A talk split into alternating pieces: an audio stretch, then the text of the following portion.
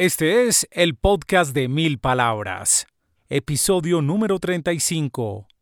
¿Cómo ser más productivo trabajando desde la casa? Bienvenidos. Este es el podcast de Mil Palabras. Un espacio con ideas, historias y conceptos de comunicación efectiva para ser más exitoso en tu empresa, en tu mundo digital, en tu emprendimiento y en tu vida. Con ustedes, Santiago Ríos. Hola, ¿qué tal? ¿Cómo están? Bienvenidos a una nueva entrega del podcast de Mil Palabras, donde compartimos ideas de comunicación efectiva. Comunicación efectiva al interior de las empresas, comunicación efectiva en los negocios digitales, en nuestro emprendimiento la comunicación que hacemos con los demás, con nuestros compañeros de trabajo y por supuesto la comunicación que hacemos con nosotros mismos. Avanza la cuarentena en muchos países del mundo tratando de superar este problema del coronavirus. Y la pregunta que te hago es, ¿qué es lo que te estás diciendo? ¿Cuál es la comunicación que tienes en tu interior que te puede estar perjudicando o que puede estar ayudándote para alcanzar un nuevo objetivo en el futuro? ¿Qué es lo que estás construyendo ahora a partir de la comunicación que haces contigo mismo? Es muy importante estar consciente de estos pensamientos porque esta cuarentena ha cambiado como los hábitos colectivos de las personas. En unos casos para bien, en otros casos de manera negativa. Y una de esas partes negativas que lo percibo con algunos prospectos y clientes en nuestra empresa es que como que se han paralizado. Cuando uno les pregunta ve cómo seguimos con este tema, dicen, no, ahora estamos con todo lo del coronavirus. Y claro, este problema hay que atenderlo desde la posición de cada uno, desde la relación de cada persona con su empresa, con sus clientes, pero hay otras actividades que tenemos que hacer que avancen, porque si no avanzan esas otras actividades, cuando estemos superando este problema vamos a estar con las manos vacías o casi que a empezar de cero, a resetear de nuevo para volver a hacer que las cosas funcionen. Bueno, en parte eso es lo que tiene que ver el podcast de hoy, cómo hacer que nos rinda más el tiempo, que sea más productivo este tiempo durante la cuarentena. E incluso las tácticas que voy a compartir en un momento no solamente son para la cuarentena, sino cuando superemos todo este inconveniente y volvamos, entre comillas, a nuestra rutina habitual.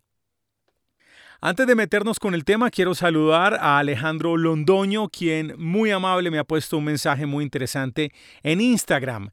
Dice lo siguiente, Alejandro. Hola Santiago, ¿cómo vas? Un saludo. Te escribo porque quiero felicitarte. Hoy me puse al día con tu contenido en podcast. Me faltaban los últimos dos episodios, el 29 y 30, y la verdad están geniales.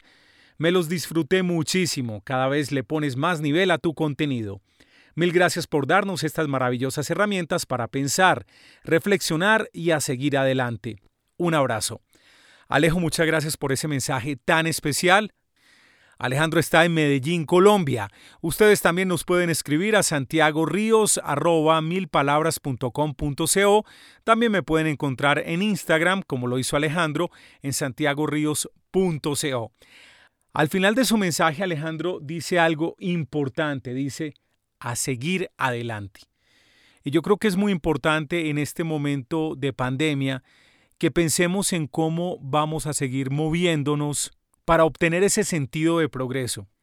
Y la manera en que actuemos hoy va a determinar en gran medida cómo vamos a estar dentro de un mes, dentro de dos meses, dentro de seis meses. Va a determinar la manera en cómo vamos a estar después de que este problema se supere. Entiendo perfectamente que el virus y las noticias que nos llegan del virus nos puede paralizar de cierta forma. Y les confieso, para mí al principio, cuando todo esto empezó a desarrollarse, fue asustador, fue confuso, fue paralizante. Pero uno tiene que buscar en el fondo realmente qué es lo que quiere hacer con su vida, cuáles son los objetivos que tenemos como emprendedores o como profesionales en un sector específico, cómo queremos proyectarnos y cómo nos estamos viendo en el futuro para no dejar de hacer esas actividades que nos van a ayudar a cumplir los objetivos que queremos.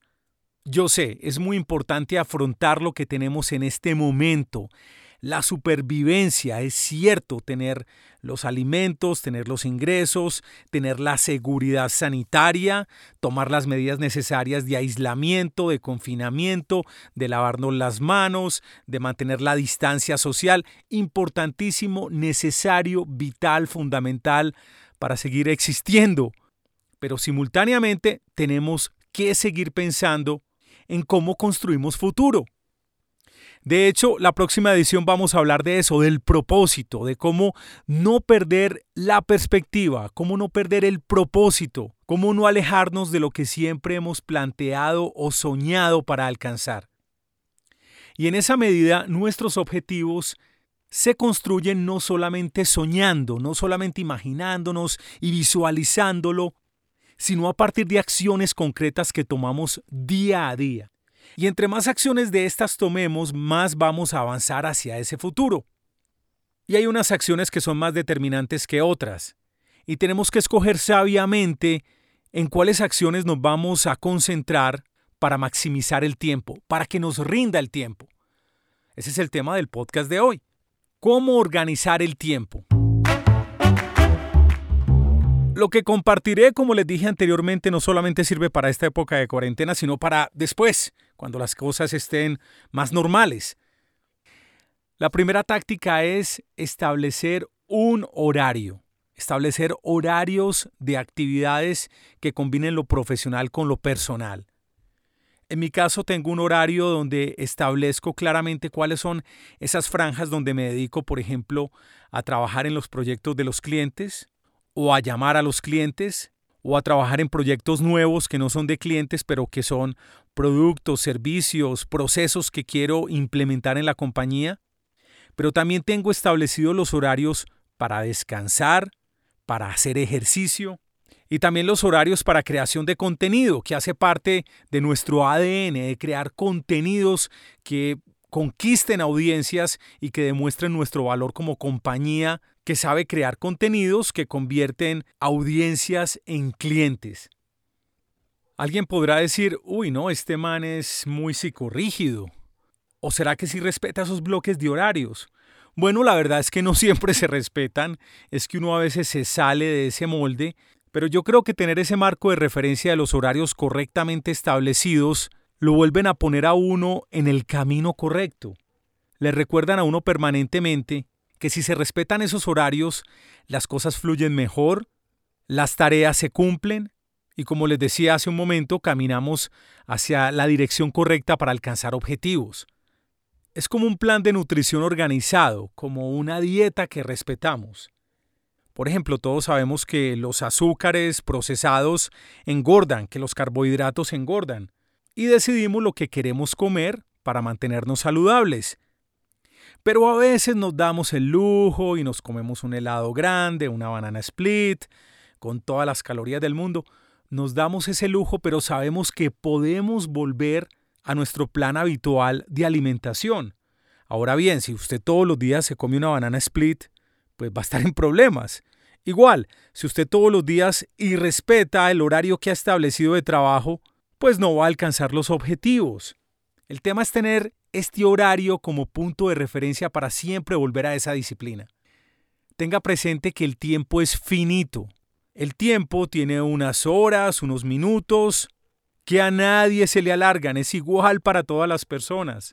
Entonces el tiempo no lo puede recuperar. Esto es muy importante porque sobre todo los emprendedores cuando están empezando, son mensajeros, son presidentes, son abogados, son contadores, son ejecutivos comerciales. Hacen de todo. A mí me pasó. Uno hace de todo. Y de un momento a otro está uno centrando su tiempo, su talento, su energía en cosas que no tienen un retorno importante para crecer la empresa. Hace mucho tiempo un amigo me dio un consejo muy básico que lo entendí a medias, pero que es brillante y que es muy sencillo. Y lo que me dijo fue, mira, la mejor inversión que he hecho es contratar un mensajero. Y ni siquiera un colaborador o un empleado de tiempo completo, sino un mensajero que se le paga por gestión, por una vuelta hecha. Yo no sé por qué en ese momento yo había empezado como a hacer las vueltas. Por Dios, ¿cuánto tiempo pierde uno? Y me tardó mucho tiempo también entender que había otras cosas que se podían delegar. En un podcast anterior les compartí cómo podemos calcular o valorar la hora de trabajo de cada uno y luego encontrar personas o profesionales que pueden realizar ese trabajo que uno no quiere hacer, bien sea porque no tiene un retorno directo en el impacto que queremos generar dentro de nuestra empresa, o bien sea porque no está en nuestra zona de genialidad o dentro de las cosas que nos gusta hacer. Entonces al no disfrutarnos o al tardarnos más tiempo con esa tarea especial, pues entonces estamos utilizando el tiempo de una forma indebida y no en lo que realmente importa. Hay algo que la gente le saca el cuerpo y yo creería que no es una cosa que uno debería de subcontratar, al menos en las primeras fases de un emprendimiento, y es el tema de gestión comercial y de ventas. Y a mucha gente le da miedo como enfrentar el rechazo, el que le digan que no, el sentir que están rogando, entre comillas, para que le compren. Pero la verdad es que el mercadeo y las ventas es un ejercicio que cada emprendedor que es dueño de su idea, que sabe cómo puede dar valor, es algo que tiene que agarrar de frente por su cuenta, porque es el que va a entender al cliente qué es lo que necesita, cómo puede modificar su producto o su servicio para servir mejor. Va a entender bien a ese prospecto, a ese cliente, va a entender su necesidad y le va a meter ganas para vender lo suyo. No sé si les he contado, yo me he encontrado con muchos amigos y conocidos que me dicen, Santiago, yo te veo a vos como muy metelón, como una persona que no le da pena hablar y que enfrenta a los clientes y que los convence, mira, ¿por qué no me vendes mi producto? ¿Por qué no me vendes mi servicio? Y yo te doy no sé cuánto de comisión. Eso me lo han dicho muchísimo a mí. Me han ofrecido eso muchísimas veces. Y siempre les digo, no. Es que yo prefiero vender lo mío que ponerme a vender lo de los otros. Y son esas personas que no han podido sacar su producto, no han podido probarse a sí mismos si ellos son capaces de vender o si su servicio o producto se vende. Esa tarea hay que hacerla, esa pela hay que dársela. Así que las ventas, el mercadeo, es algo que no deberíamos delegar. En ese mismo sentido, pues la siguiente recomendación se hace más que obvia y es tener equipo de trabajo, así sea un equipo pequeño. Empezar con esas personas que lo pueden apoyar para realizar esas actividades que uno o no sabe hacer o no le gusta hacer o le quitan tiempo para las importantes. Tener equipo de trabajo y saber delegar. Es algo en lo que yo he venido trabajando recientemente porque les confieso me daba muy duro delegar, me daba muy duro confiar en el criterio de las personas, pero es algo con lo que trato yo de mejorar todos los días. Incluso muchas veces uno entre comillas, pierde tiempo entrenando, explicando las cosas, pero al final eso tiene que dar resultados. Al final esa persona tiene que generar esas capacidades para que se defienda por sí misma y entregue las tareas. Otra cosa que nos ayuda a liberar el tiempo es generar procesos. En nuestro caso, como mucho de nuestro servicio ocurre digitalmente, tratamos de generar documentos en video que explican los procesos más comunes de nuestra empresa cómo se edita, cómo se publica un podcast, cómo contactamos un cliente, qué mensaje le enviamos, qué hacer cuando hay un problema técnico, cómo se paga un recibo en la Agencia de Impuestos Nacionales en Colombia, cómo se hace un proceso determinado en un banco. Tratamos de documentar la mayoría de procesos posibles y lo hacemos de una manera muy directa en video, videos sencillos que vamos narrando que se van construyendo y que son de muy fácil entendimiento para quien los ve. De tal manera que cuando llegue una persona nueva a la empresa, simplemente tiene que ver todos los videos o los videos que le interesan al menos desde su posición y empezar a trabajar a partir de esos procesos.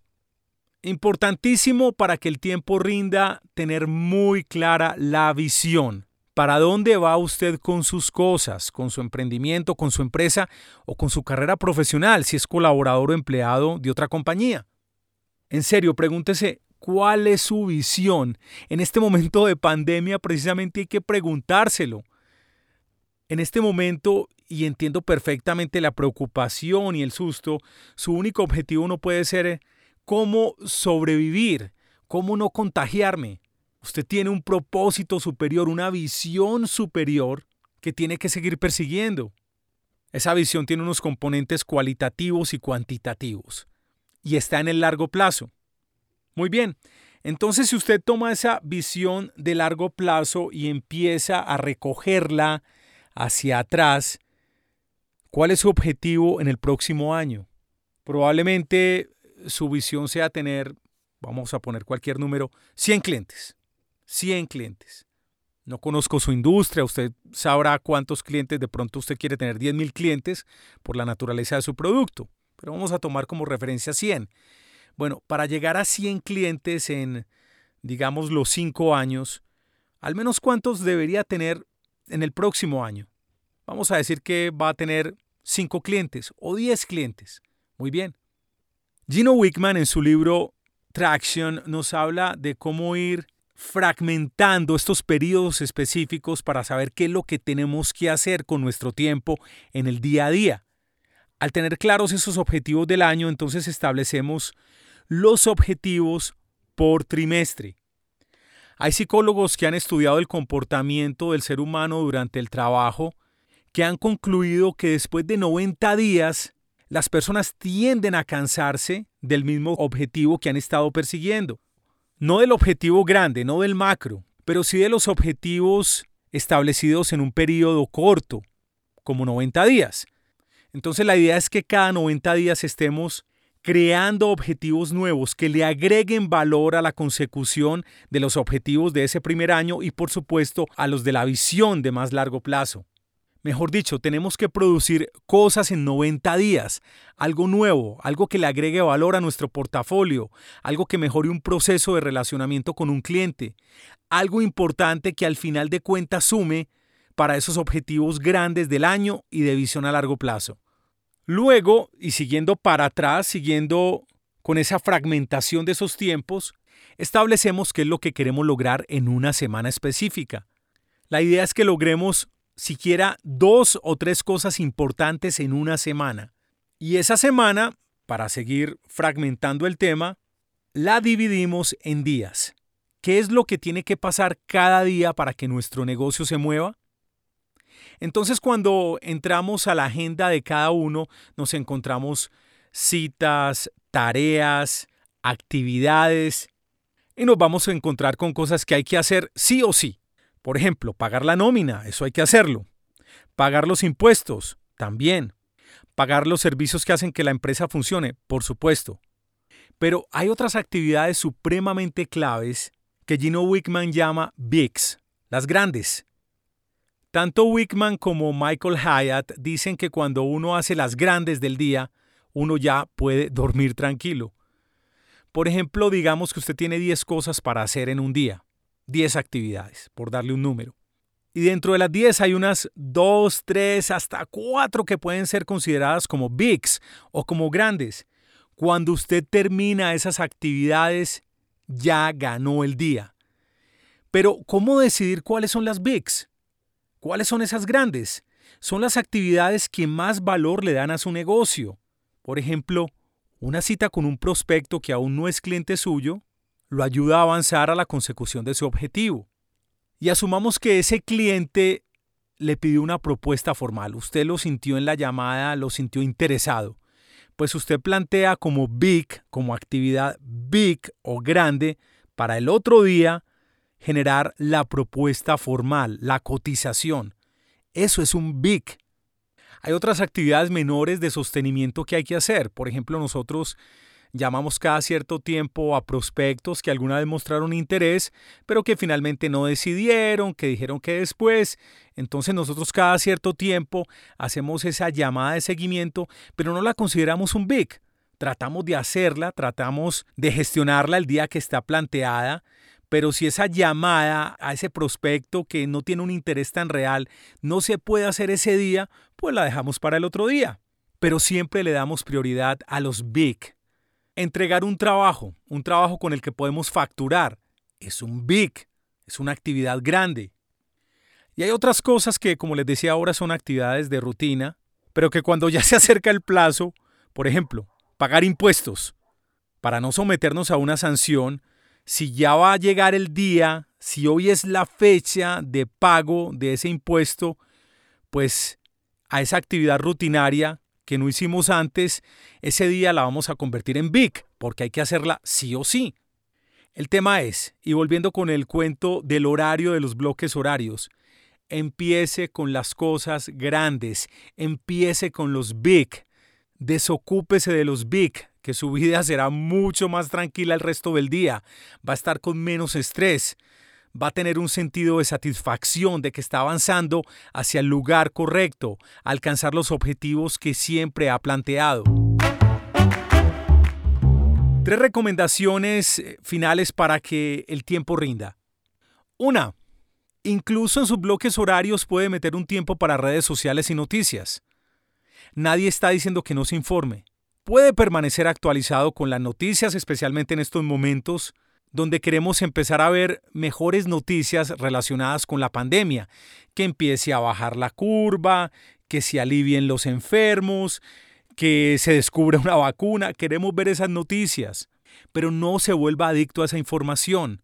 Y una manera de controlar la adicción es asignando bloques horarios para el consumo de noticias e incluso de redes sociales, que también nos roban energía. Sí, es cierto, no solamente las noticias y las redes sociales nos roban tiempo, también nos roban energía. Incluso imagínese el escenario antes del coronavirus. Antes, antes del coronavirus. ¿Cuántas veces le pasó a usted que entra a una red social y ve odio, insultos, puntos de vista radicales, poco argumentados, sin ninguna consideración por los demás? Dime la verdad si estos comentarios no te roban energía, no te causan algo por dentro que no te dejan avanzar, que cuando vuelves a tu actividad normal te sientes como golpeado, como aburrido, como con esa sensación de uno no querer avanzar. ¿No te ha pasado? Así que el tiempo justo para noticias y redes sociales, que no sea mucho, por favor, de verdad. Una segunda recomendación, hay aplicaciones que evitan las distracciones, que te controlan el tiempo que le dedicas a una página en particular, especialmente a las de redes sociales. Vamos a poner en la descripción de este podcast esas aplicaciones. Y otra recomendación interesante es la técnica del pomodoro. Es un señor que cuando estaba en la universidad empezó a controlar el tiempo de su trabajo porque sentía que se distraía mucho. Lo empezó a controlar con uno de estos relojes de cocina para recetas y el reloj tenía forma de tomate, de pomodoro. Entonces creó algo llamado la técnica del pomodoro que alguna vez yo la usé, creo que funciona muy bien pero digamos que yo ahora trabajo como en piloto automático con el tema de los tiempos y lo respeto muy bien, entonces ya no necesito esta técnica, pero se la recomiendo porque es valiosa. La idea consiste en trabajar durante 25 minutos en un proyecto específico. 25 minutos sin parar, sin distracciones. A los 25 minutos evaluamos qué tanto avanzamos, ojalá hubiéramos terminado el proyecto, y descansamos 5 minutos. Nos paramos, estiramos, pensamos, meditamos cinco minutos y volvemos a trabajar otros 25 minutos. Y así vamos llevando nuestras actividades del día a día. Obviamente hay que hacer una pausa para el almuerzo, para un break un poco más largo durante la mañana, quizás otro en la tarde y por supuesto parar a una hora específica. Es muy importante estos días que estamos en la casa, pegados en el computador, los que hacemos teletrabajo, tener una hora para parar. Hasta aquí llegué. Ya me dedico a mis cosas personales, a leer, a oír música, a estudiar quizás, que también tengo eso en mi bloque de horario, seguir estudiando, seguir capacitándome en lo que me sirve y en lo que le aporta al negocio. Pero parar en un momento dado para las actividades lúdicas, las de estar con la familia, para comer, pero mientras estemos trabajando, esta técnica del pomodoro funciona muy bien. 25 minutos de trabajo concentrado y enfocado, 5 minutos de descanso. Muy bien, muchas gracias por acompañarme en esta nueva edición de nuestro podcast. Atención que en la próxima edición vamos a hablar de ese sentido de propósito, cómo no perder el objetivo de lo que queremos. Tendremos una invitada muy especial.